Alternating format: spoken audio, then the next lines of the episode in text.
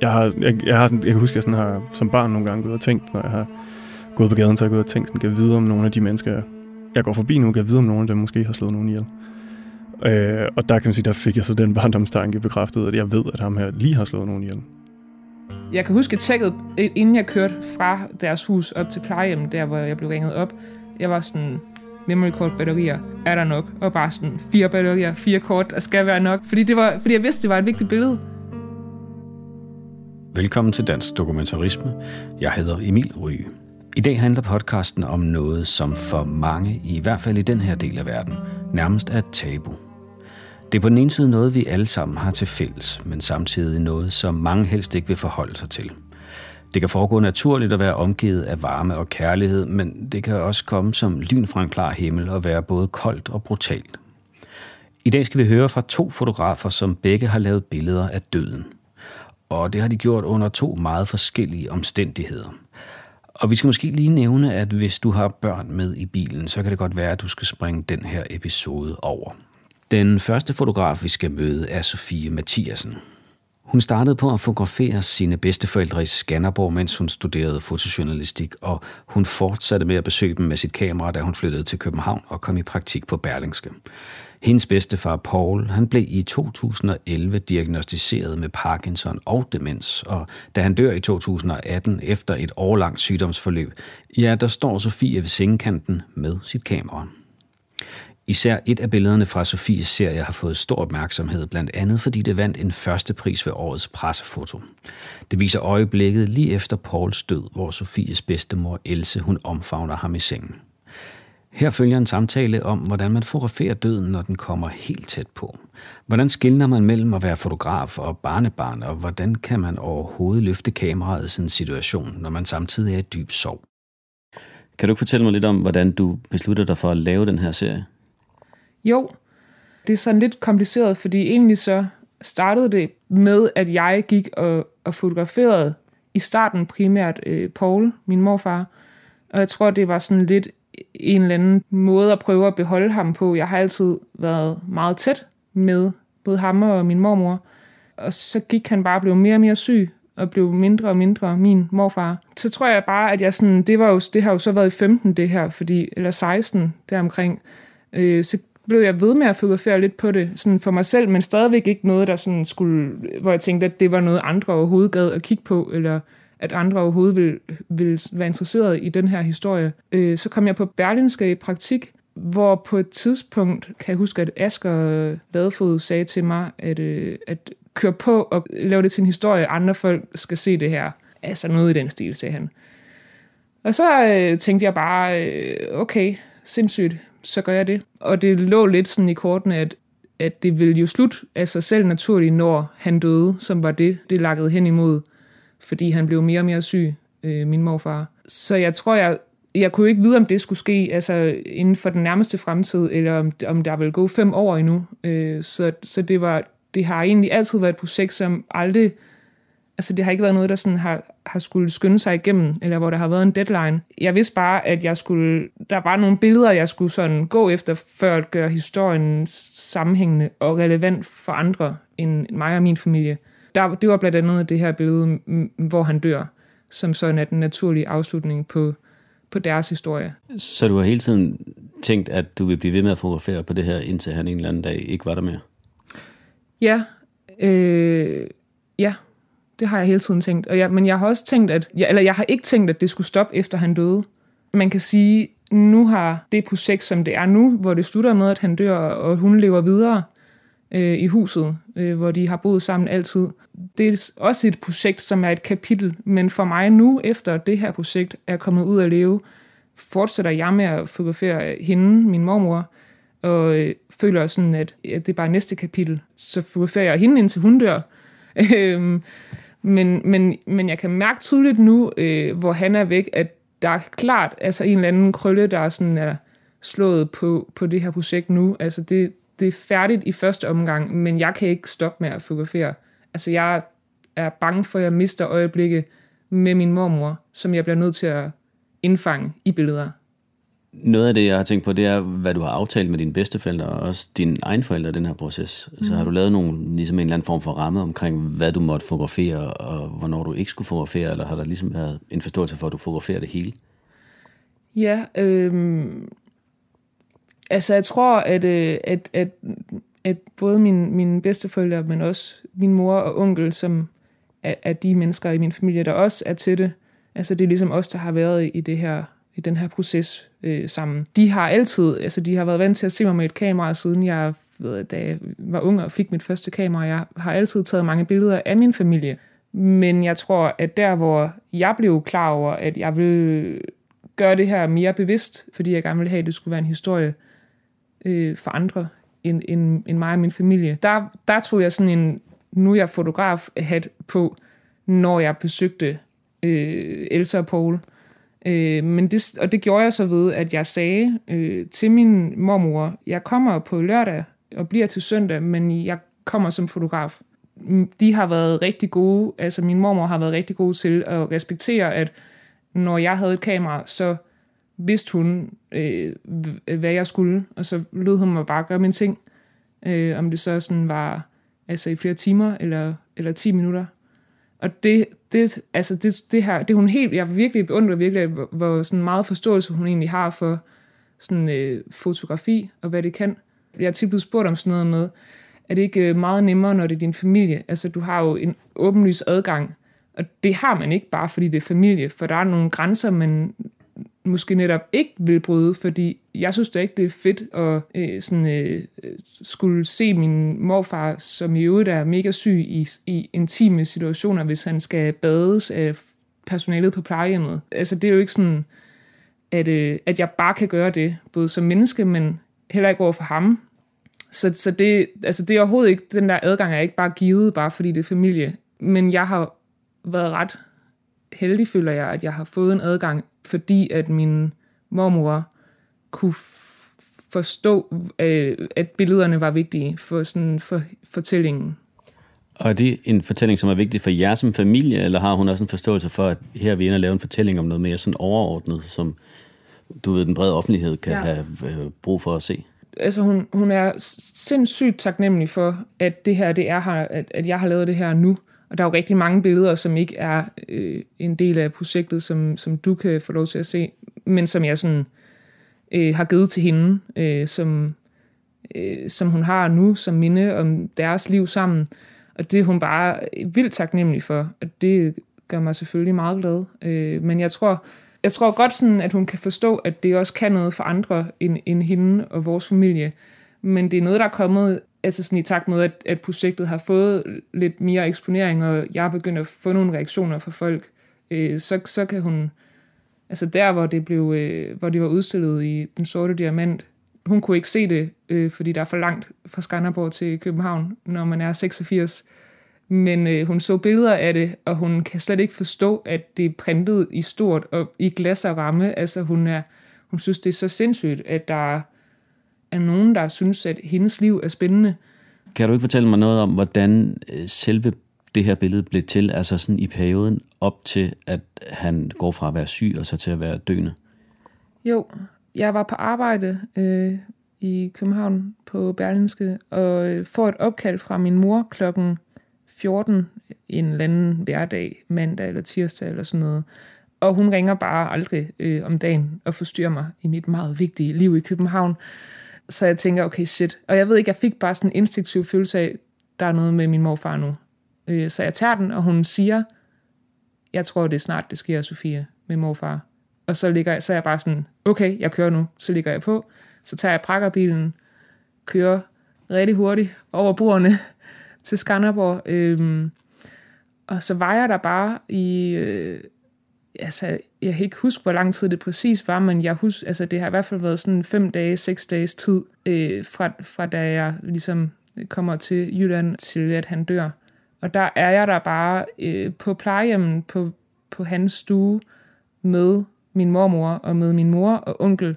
Men ja, jeg var der og havde min kamera og har taget ekstremt mange billeder i de dage op til selve det, den dag, hvor han dør. Øh, og det billede, som er, som er det, man ser i serien nu. Og sådan, der er sådan en meget sådan en øh, nu sker det, og så sker det ikke alligevel, og nu sker det, og så sker det ikke alligevel. Altså, jeg ved ikke, døende mennesker, når man er så syg, der er sådan noget med vejrtrækningen, at den skal ralle øh, lige inden man dør. Og så kan man sådan se, øh, eller høre på folk, nu skal de snart dø, fordi at de trækker vejret på den måde. Og det skete bare hele tiden i løbet af de fem dage, vi var der. Og, og sygeplejerskerne kom ind og, vores, og flere gange konstateret, nu det nu. Og det skete, han blev bare ved med at leve, og det var øh, vildt at være i, men også altså, på en måde også lidt sådan, nu må du godt, nu må det godt være nu, agtig, fordi det er også hårdt at bare at, at vente. Øh, og Else, min mormor, jeg kan slet ikke forestille mig, hvor hårdt det er for hende, men hun vil selvfølgelig ikke altså, misse det øjeblik, hvor han forsvinder. Jamen, så på billedet, hvor der hvor han dør, der var jeg egentlig hjemme, øh, hvor de bor i det hus, hvor Else bor nu, og, øh, og prøver at få noget søvn. Og så ringede min mor og sagde, nu er det nu. Og så kørte jeg alt, hvad jeg kunne, øh, den øh, korte vej øh, ned ad hovedgaden hen til plejehjemmet øh, i nattøj.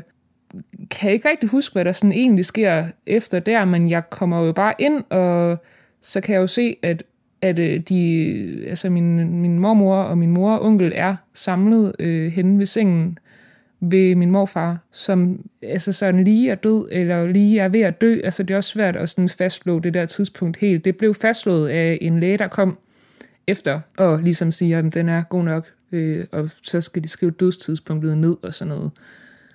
Jeg kan ikke huske, om jeg siger, om jeg sådan siger, nu skal jeg, jeg skal lige fotografere nu, eller om jeg bare gør det. Men der var i hvert fald en eller anden indforståethed omkring, at det var okay. Øh, og så trådte min mor og onkel sådan ligesom lidt til side, og så fik jeg lov til at gå hen og være en del af det. Og min mormor vidste godt, at jeg var der med kameraet, øh, og lød mig bare være der. Og så, øh, så fotograferede jeg. Altså ret mange billeder egentlig, som jeg husker det. Men havde også en følelse af, da jeg fik taget det her billede, okay, nu, nu kan jeg godt lægge kameraet væk.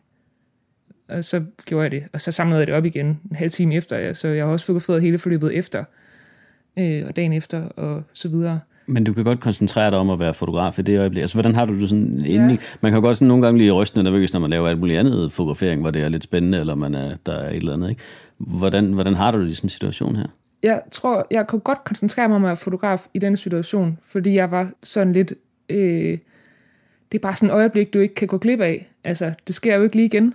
Så jeg var ret klar over i dagene op til, okay, prøv lige at koncentrere dig om at få taget de her billeder, så det kan være en del af det her projekt. Så jeg tror bare, jeg havde indstillet mig på, at det skal jeg. Jeg kan huske, at tjekket, inden jeg kørte fra deres hus op til plejehjem, der hvor jeg blev ringet op, jeg var sådan, memory card batterier, er der nok? Og bare sådan, fire batterier, fire kort, der skal være nok. fordi, det var, fordi jeg vidste, det var et vigtigt billede. Øhm, men altså efter jeg havde taget det, var jeg jo også altså, sådan, var der i, med min familie, og du ved, sådan noget, holde om hinanden og græde og øh, øh, alt sådan noget. Øh, men det er jo ikke sådan, at jeg så bare lægger min ligesom øvrige, altså at jeg også som barnebarn er ked af det og sådan noget, det, det forsvinder ikke. Jeg tror bare lige, at jeg sådan parkerede det lidt og gav det lov til først. Altså, jeg gav mig selv lov til at være ked af det, da jeg var færdig med at fotografere. Så det gjorde jeg. Jeg var iskold fotograf, og så øh, så var jeg ked af det, når jeg ikke havde kameraet. Jeg tænker på, om I øh, er sådan en familie, hvor man godt har kunne tale om døden. Altså det virker som om, at I er sådan meget øh, åbne omkring de der ting, og din, din bedsteforældre har godt vidst, hvor det bare hen, og du har ligesom taget stilling til, at jeg vil fotografere det her til den bedre ende. Er I sådan en slags familie, der godt kan tale om de her ting? Ja, helt vildt meget. Øh, jeg, jeg tror ikke, det er sådan jeg ved ikke, om det er en, en ting, en, at det der med at tale om døden, om det er opstået i den her situation. Det kan godt være, at det bare generelt er en ting med, at, at vi tør godt sådan over for hinanden at tale om det, der er svært eller sårbart. Og så tror jeg, jeg har oplevet døden andre gange også på min fars familie med min farmor, der også døde. Og jeg har haft et hav af oldeforældre, der også er døde øh, og jeg har altid været med til det. Øh, men som barn er det jo ikke min beslutning, der er det jo mine forældre, der siger, eller træffer et valg om, at det skal børnene involveres sig i, fordi det er en naturlig del af livet, at man dør. Og det, er, det tror jeg, der har hjulpet mig til at, øh, at kunne være i det med døden. Og jeg synes, det er så sindssygt vigtigt at øh, snakke højt om, fordi det er bare overhovedet ikke farligt og det er jo heller ikke trist. Altså jo, det er sørgeligt, at du mister en, du holder af, men det, det er jo kun sørgeligt, fordi at man har haft så meget sammen, som så pludselig forsvinder. Men jeg tror bare, at man kan holde meget bedre fast ved alt det gode, man har haft sammen, hvis man tør at, også at, at embrace situationen, der er svær, at være i det og snakke højt om det. Og det er også det, er også det de troede med, altså at, at Else nu, øh, min mormor, er så taknemmelig for, at jeg har taget de her billeder. Altså der, jeg har da fået nogle reaktioner engang mellem for folk, der siger, at skal, du skulle godt nok aldrig fotografere sådan noget sådan i min familie. Det er da alt for voldsomt at stå med et kamera. Men altså, det ved jeg ikke. Min onkel stod der også og fotograferede med sin iPhone lige ved siden af mig. Altså, det er jo, vi, vi dokumenterer jo alt. Jeg, jeg, jeg er i hvert fald glad for, at, at jeg har fået lov til at være der med mit kamera, men jeg tror der også, at det er noget, jeg har fået lov til, fordi at vi godt tør at, sådan at være, i, altså sådan virkelig være til stede i de der ubehagelige situationer, som det er, når nogen, man holder af, dør. Men det leder mig frem til at spørge om noget andet, som jeg har tænkt på, nemlig at en ting er, at din onkel står med sin iPhone og fotograferer. Mm. Det gør han jo formentlig til sig selv, går jeg ud fra. Øh, en ting er at lave de her billeder og, og gøre det for familiens skyld, eller for din egen skyld, som noget et eller andet meditativt. Eller, mm. men, men hvad så med det med at putte det ud i verden, som du har gjort? Nu har de jo fået en stor pris, blandt andet ved årets pressefoto, har været set af, går ud fra tusindvis af mennesker rundt omkring i kongeriget. Har du gjort dig nogle tanker om den proces med at putte det ud i det offentlige rum? Ja, sådan lidt på bagkant har jeg gjort mig nogle tanker om det. Altså, jeg har selvfølgelig også tænkt, hvad skal man sige, altså i, i den tid, hvor jeg synes, det for offentligheden, om det er okay øh, at gøre det her, og sikret mig, at det har været okay med alle dem, som så er mine bedsteforældre, der er involveret i projektet, dem der er på billederne. Og det har været okay. Og, øh, og så har jeg gjort det. Og så tror jeg, at det er sådan lidt løbende på de reaktioner, jeg får af folk, og stadigvæk får, altså det, det er måske det, der sådan bekræfter mig i, at det både er en historie, som er relevant, eller som folk gerne vil se. Altså, jeg får nogle reaktioner en gang imellem. Jeg bliver stadig ved med at få mails fra folk, der jeg ikke aner, hvem er, som, som, øh, som skriver, at de har set mit billede et eller andet sted, og synes, at, at det øh, mindede dem om deres egne bedsteforældre, eller, eller deres far, der døde sidste år, eller øh, Øh, de gruer for den dag, det selv sker, men nu, nu føler de, at det måske bliver nemmere, fordi det jo egentlig også bare handler om kærlighed. Og det er bare sådan noget, som hver gang jeg får den øh, reaktion fra folk, så bliver jeg super øh, rørt i virkeligheden over, at, at noget, der jo er personligt og rører mig, øh, altså sådan kan, gen, altså kan genskabe nogle følelser i andres liv, øh, som det behøves ikke handle om, om gamle mennesker eller eller sygdom. Det kan også bare handle om den følelse af, at du holder af nogen, og så kan det være svært at miste nogen. Og det er super mega vigtigt, og grunden til, at folk også skal have lov at se den her historie. Er der nogen, der reagerer mere kritisk? Altså har du hørt fra nogen, der ikke forholder sig helt så positivt til det? Ja, da det i sin tid øh, blev publiceret i Berlinske, fik jeg nogle ret øh, vilde læserbreve fra folk, der bare øh, altså sådan lidt nationenagtigt spytter ud, hvor forfærdeligt det er at vise døden på den her måde i en avis, i altså et stort billede i, i magasinet i Berlingske.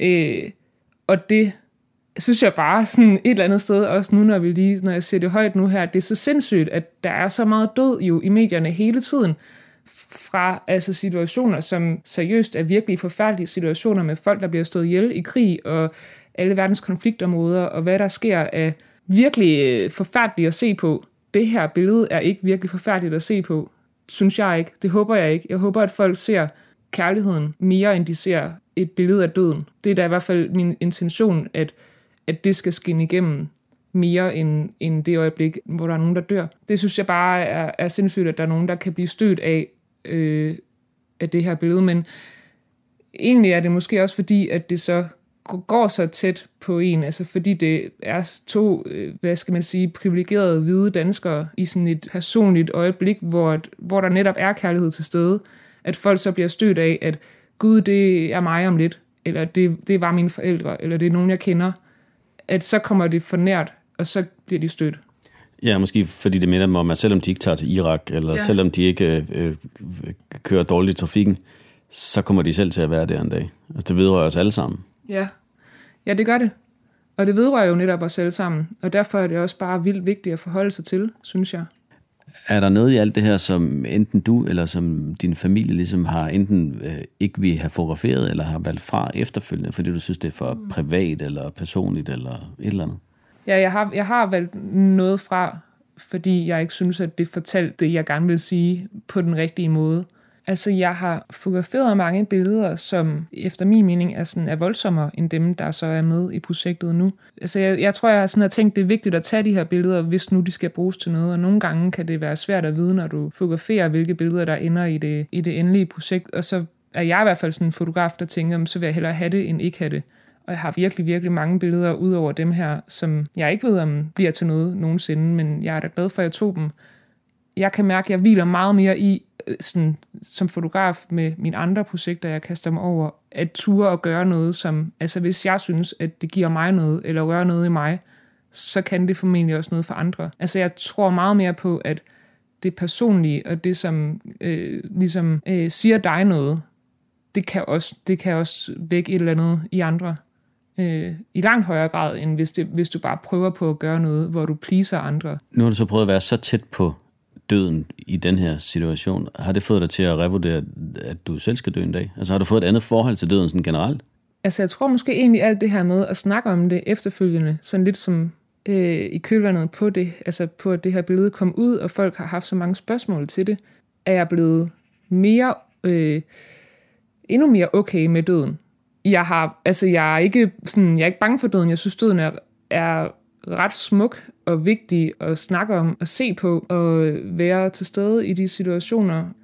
Hvis der er sådan nogle situationer, og, det, og man kan mærke, at man bliver ked af det, så, er det jo, så skal man prøve at huske, at det er fordi, at formentlig fordi, at man er investeret i noget, som er fyldt med kærlighed for en, som man så er bange for forsvinder, fordi den person forsvinder fra en.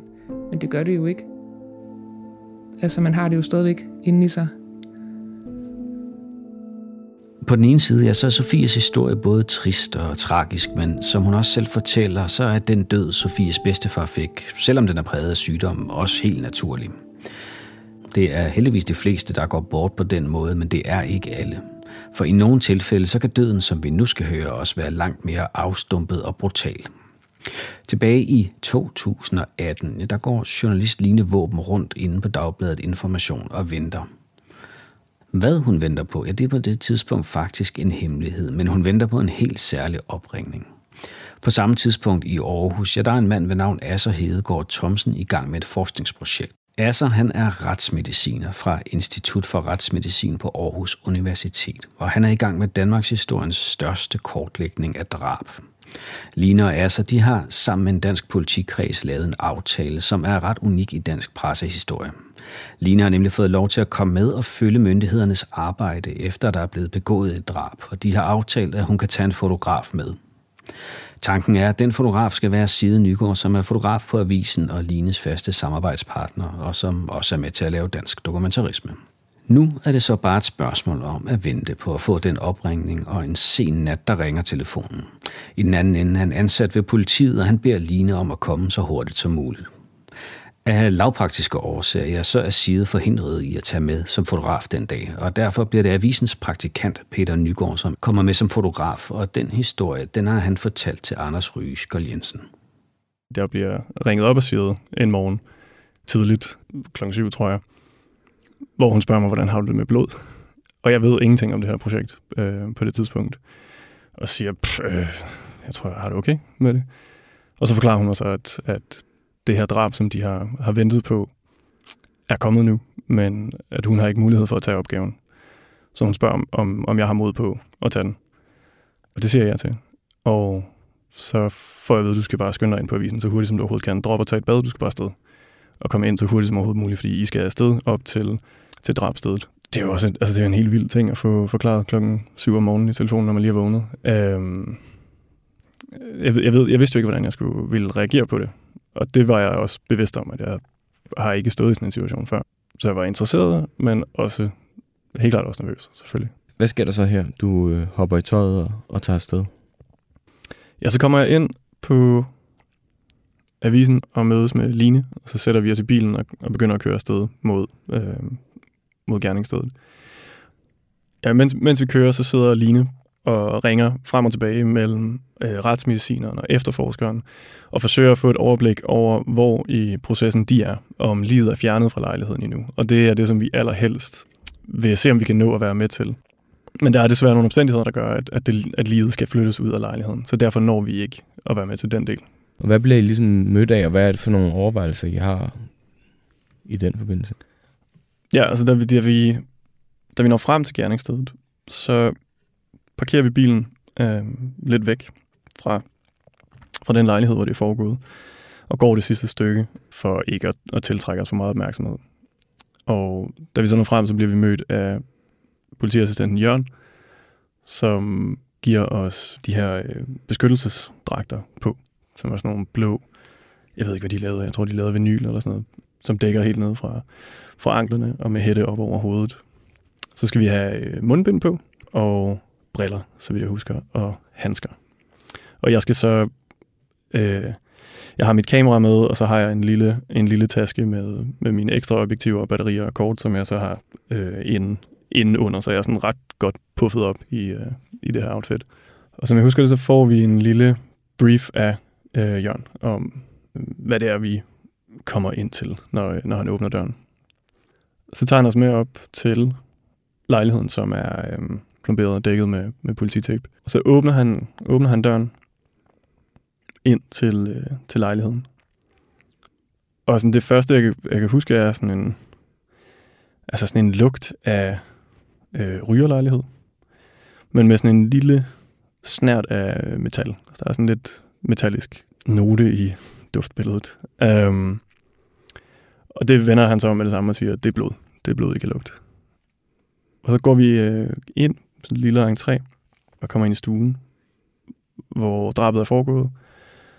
Og sådan det første, man lægger mærke til, er en, øh, en stor blodpøl på gulvet, som allerede er begyndt at, at, at, at koagulere. Altså det er begyndt at blive øh, hårdt og ligner øh, maling, der er, er tørret. Og så ligger der et, et øh, glas oven i den blodpøl. Øh, og noget, noget af det, jeg husker stærkest, det var, at det var sådan en underlig følelse at gå rundt i den der lejlighed, fordi den... Øh, altså, vi må jo ikke røre ved noget. Og derfor så er det sådan en... Jeg får sådan en følelse af at gå rundt i en øh, museumslejlighed nærmest. Altså, det er... Det minder mig om, om de lejligheder, der er i den gamle by i Aarhus, hvor, hvor alting ligesom er sat øh, med et formål. Og, og man ved jo godt, at, at altså, de smøger, der ligger på bordet, eller øh, den kaffekop, der står, øh, har han ikke sat på det tidspunkt med vilje, men i kraft af, at han nu er død, så er alt pludselig vigtigt, der hvor det står. Fordi politiet skal bruge det til at, at genskabe et, et handlingsforløb. Og det, det kan jeg huske var en ret øh, øh, vild følelse at, at have, når man går rundt ind i sådan et hjem. Hvad for nogle sådan, professionelle overvejelser har man, når man går rundt derinde i forhold til, hvad man skal fotografere og hvad man ikke skal fotografere og sådan nogle ting? Min tanke var øh, helt klart at fotografere alt, hvad jeg overhovedet kunne. Og hellere tage for meget end for lidt. Og vi vidste, altså det, har, det ved vi, det har vi vidst fra starten, da, da vi gik i gang med projektet, at det var, det var en del af aftalen, at der var øh, en vis grad af censur i projektet. Vi ville øh, blive nødt til at tage hensyn til den dræbtes identitet, og derfor også, når man er i lejligheden, havde vi nogle overvejelser om, eller lad mig sige det sådan, jeg vidste, at der ville komme overvejelser omkring, hvor meget man kan vise. Så det, jeg tænkte på hele tiden, var at sørge for at tage de store billeder, hvor man kunne se alting, men også at have tættere beskårede billeder, billeder, som ikke viser flere objekter på én gang, at komme tættere ned i detaljer, fordi der var en, en, en stor risiko for, at det hurtigt ville blive genkendeligt. Så i det, jeg stod ude i lejligheden, så øh, skød jeg som sindssyg. Altså, fotograferede helt vildt meget, helt og, overalt. Også fordi jeg vidste, at jeg havde ligesom kun den tid, som, som Jørgen havde til os, så måske en halv time eller noget i den stil, men jeg ville ikke kunne, aldrig kunne komme tilbage til den opgave, så derfor blev jeg ligesom nødt til virkelig at sørge for, at jeg havde, jeg havde dækket mig ind. Noget af det, jeg husker fra, fra øh, lejligheden, det var også, at gardinerne var trukket øh, for, og man kunne ligesom se, at, at der havde udspillet sig et eller andet hen over natten. Altså der stod, der stod nogle, nogle øh, drinks på bordet, og det, det var ligesom den, det øjeblik, hvor han var blevet slået ihjel på en måde og frosset. Og det man også kunne se var, at, at sofabordet var rykket, og der var blod i sofaen, og ting, der var væltet på gulvet. Så det var også meget tydeligt, altså man kunne se sporene efter, at, at der var foregået noget, noget voldsomt. Altså der var, det var let at se, at der havde været en eller anden form for, øh, for slåskamp, eller et eller andet voldsomt var foregået. Og på et tidspunkt, så, så går jeg ud i øh, køkkenet og, og fotograferer derude, og opdager også, øh, at der nede i øh, håndvasken ligger øh, hår og noget, der ligner blod eller, eller hud. Øhm, og det fandt vi så ud af, det, eller det finder vi senere ud af, at, at det gjorde der, fordi at drabsmanden havde, havde skyllet de knive, han havde brugt til at slå ham ihjel med i hans egen håndvask. Hvordan er det at stå i et lokale, hvor man ved, at de her ting de lige er sket for timer siden? Øhm, altså, det, det er syret, for øhm, i mangel på bedre ord. Altså, det er, det er, en, det er, det er, en, det er en underlig følelse at stå et sted, hvor man ved, at der nogle få, få timer forinden er foregået det, det mest voldsomme, der kan ske. Altså et, et, et menneske har slået et andet menneske ihjel. Og jeg tror, altså, man kan jo have den følelse nogle gange, når man går på gaden, hvis man ved, at her er der nogen, der er blevet slået ihjel, eller her er der sket et eller andet, øh, eller bare historiske ting, så mærker man altid et lille, et lille sus af det. Og, og det var den følelse, jeg havde der selvfølgelig. Altså den der følelse af at, at vide med sikkerhed, at der er foregået noget, noget meget voldsomt lige der, hvor jeg står. Hvordan slutter det ligesom af på gerningsstedet der? Jamen altså, vi er, jeg tror, vi er i lejligheden i, jeg tror, det er en halv time, måske tre kvarter. Og Line er rigtig dygtig til at stille så mange spørgsmål som overhovedet muligt til Jørgen, for at give mig så meget tid som muligt til at, til at rende rundt og fotografere. Men altså, jeg, jeg kan huske, at jeg selv sådan... Altså, jeg, jeg var nærmest stresset altså over at skulle nå at, at fotografere og fotografere og få så meget med som overhovedet muligt. Så jeg kan også godt huske, at selvom jeg har gennemfotograferet den her lejlighed flere gange, øh, at sådan, da det på et tidspunkt sådan, Jørgen ligger op til sådan, men nu, nu må det også, nu må det også snart være at være færdig. Og så kan jeg huske, at der er sådan en lille del af mig, som var sådan, oh, shit mand, hvad nu, hvad nu hvis jeg ikke har, hvad nu hvis jeg ikke har nok? Øh, så det var, det, var, det var svært. Altså, jeg tror nærmest, at jeg skulle, Line skulle hive mig ud af lejligheden igen, for, for at vi kunne gøre det færdigt. Og så slutter det ved, at vi, vi kommer ud og så ned på, på parkeringspladsen igen og tager, øh, tager dragterne af. Og det er øh, sindssygt befriende at få den af, fordi jeg har, jeg har kampsvedt, mens jeg har gået rundt øh, ind i den. Øh, så vi får den af og af med handskerne og, og af med alt det der og får trukket noget frisk luft igen.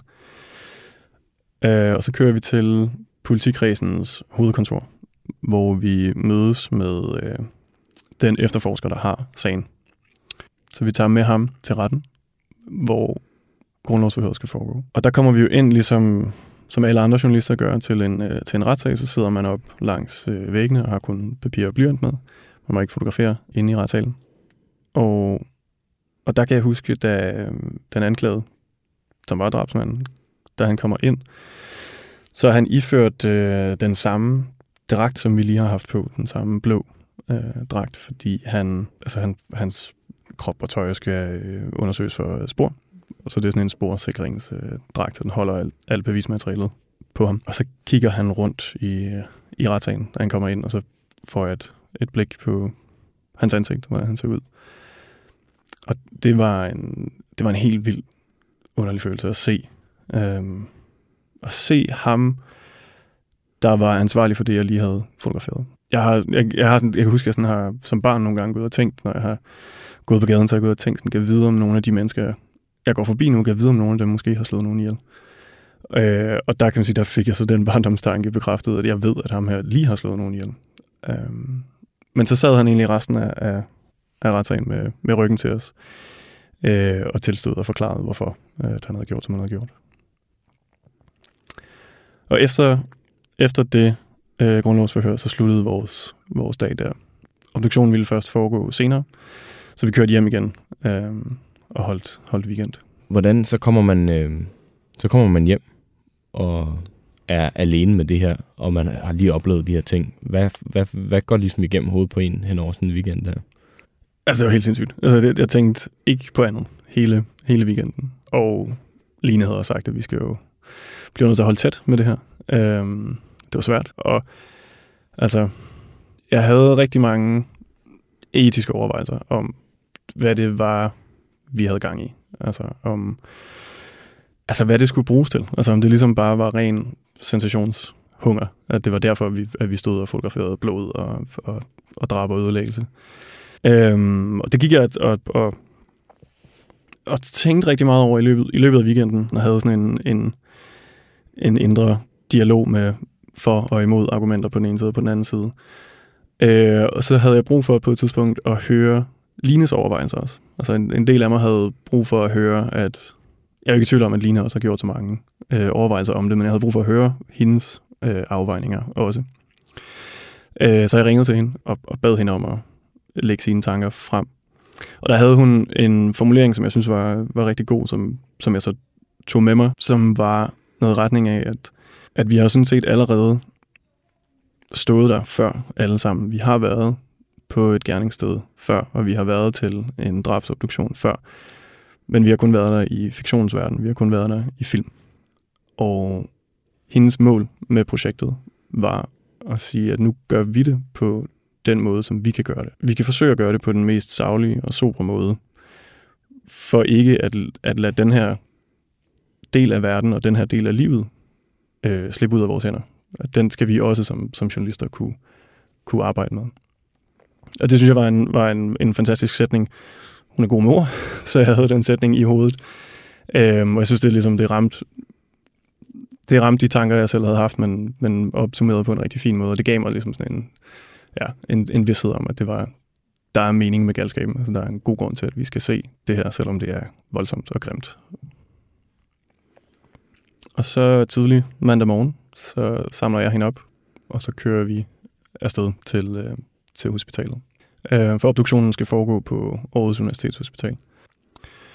Og der bliver vi mødt af Asser, øh, som starter med at tage os ind på sit kontor og forklare os, hvordan en obduktion foregår.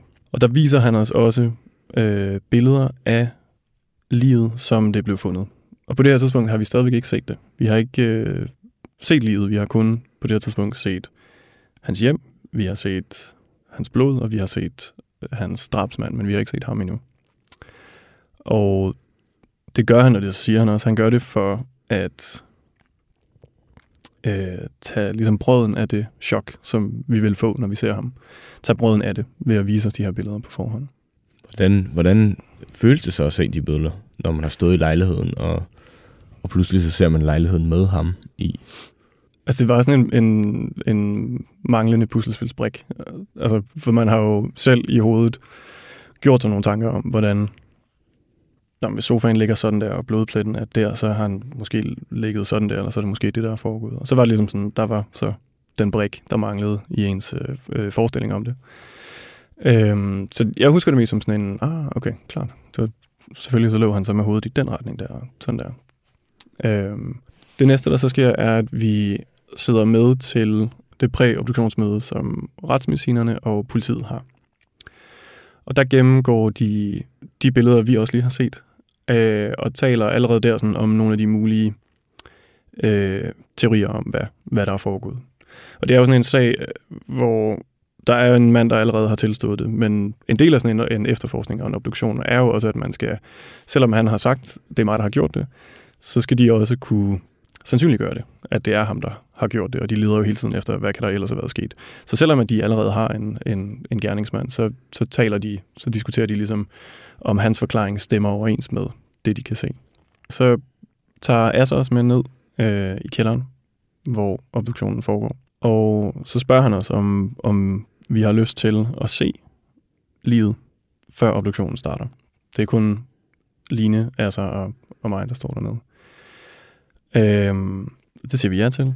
Forklarer han altså, at lige om lidt så åbner jeg døren, og det I vil se, det er, at i midten af rummet er der en briks, og på den briks, der vil der ligge øh, en person under et klæde.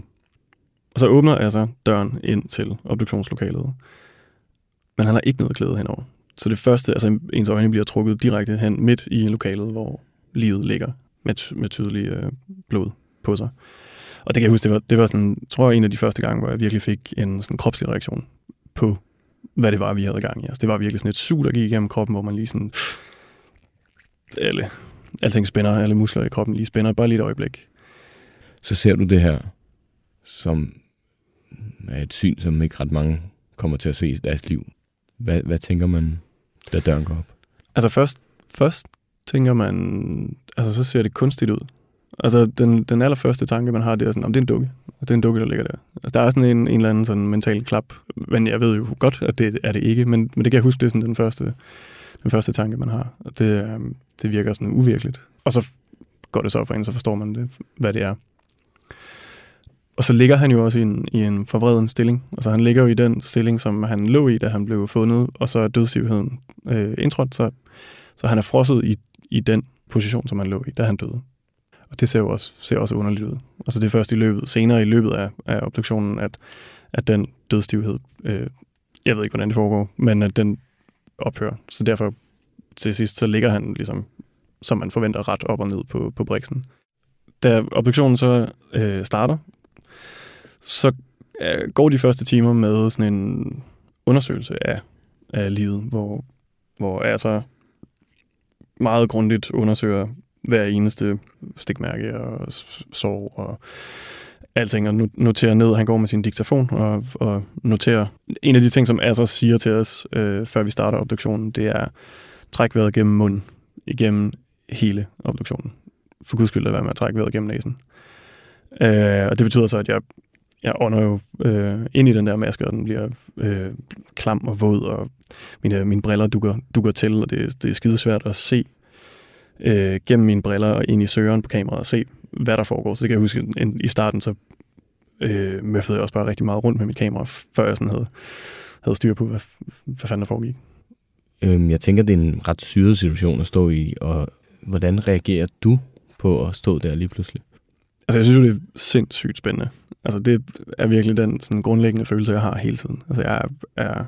øh, selvom jeg kæmper med, kæmper med teknikken og alle de tanker, som man altid har omkring sådan... Også, shit, hvad, hvis jeg ikke får det gode billede, og så videre, så videre, så videre, så grundlæggende så er det bare altså, vanvittigt interessant.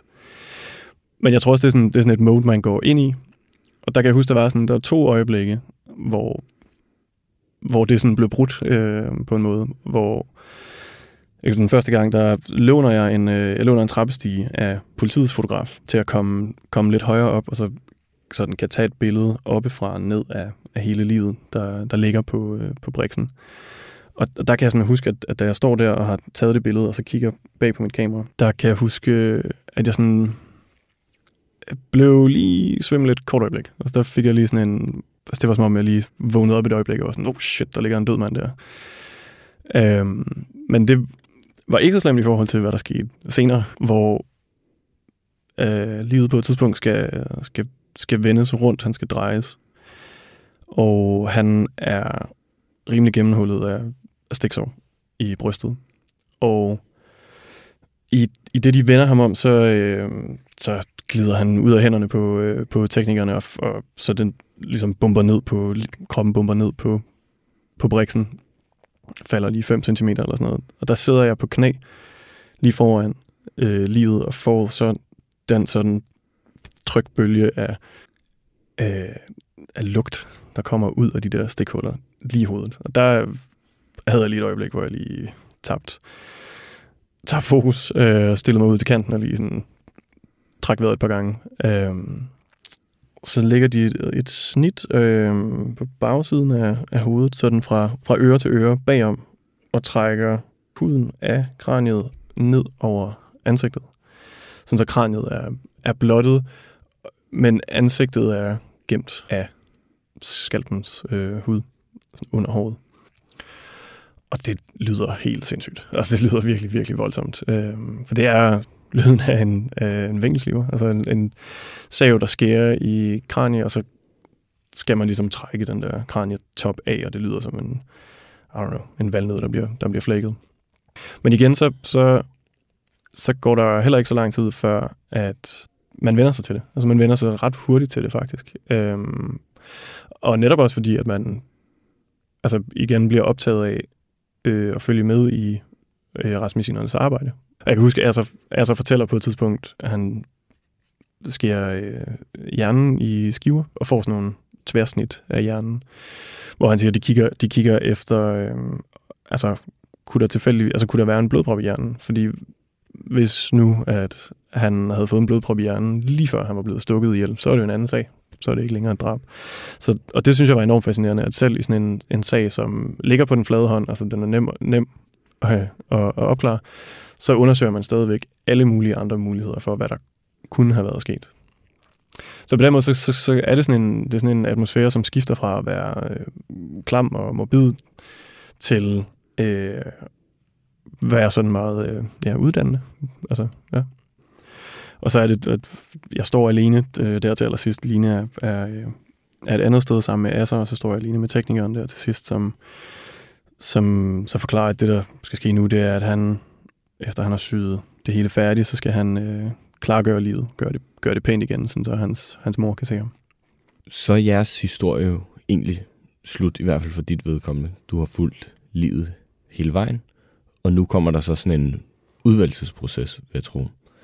Øh, kan du fortælle lidt om det? Ja.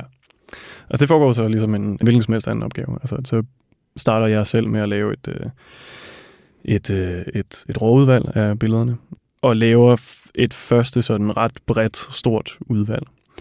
Og det har så været en, en præmis hele tiden, at både politiet og øh, retsmedicinerne skal have øh, lov til at se billederne igennem også.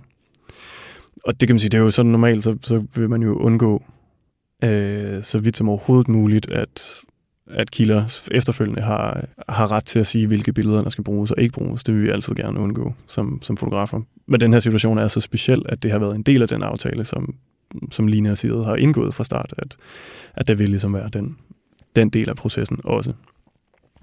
Så jeg laver et, et, et første udvalg sammen med, sammen med, med Sigrid, som, som jeg redigerer og sender til Asser.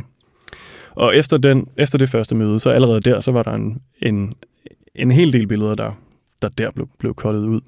Men der var så også en masse billeder, hvor vi kunne tale med altså om at sige, okay, hvis, hvis det drejer sig om, lad os sige, en, en tatovering for eksempel, man ikke må kunne se, fordi det er for genkendeligt. Hvis jeg så skærer billedet her, kan vi så ikke, så kan vi godt bruge det her billede. Og det, sådan var der ligesom sådan nogle forhandlinger frem og tilbage. Men så er der så et ekstra led i processen, som er, at det skal ikke bare godkendes af Asser, men af, af hans overordnede også. Og, og der er der så pludselig altså øh, halvdelen af mine billeder, der bliver, der bliver skåret fra. Og det var sindssygt frustrerende. Altså helt ekstremt. For jeg var jo ligesom, altså for, da vi startede, var jeg jo indstillet på, at den her proces bliver lidt anderledes på den måde, at jeg fotograferer alt, og ved, at noget af det kan simpelthen ikke øh, gå igennem. Men jeg havde hele tiden i hovedet, at der er nogle overvejelser omkring genkendelighed. At det, det, det er det hensyn, der skal, der skal tages.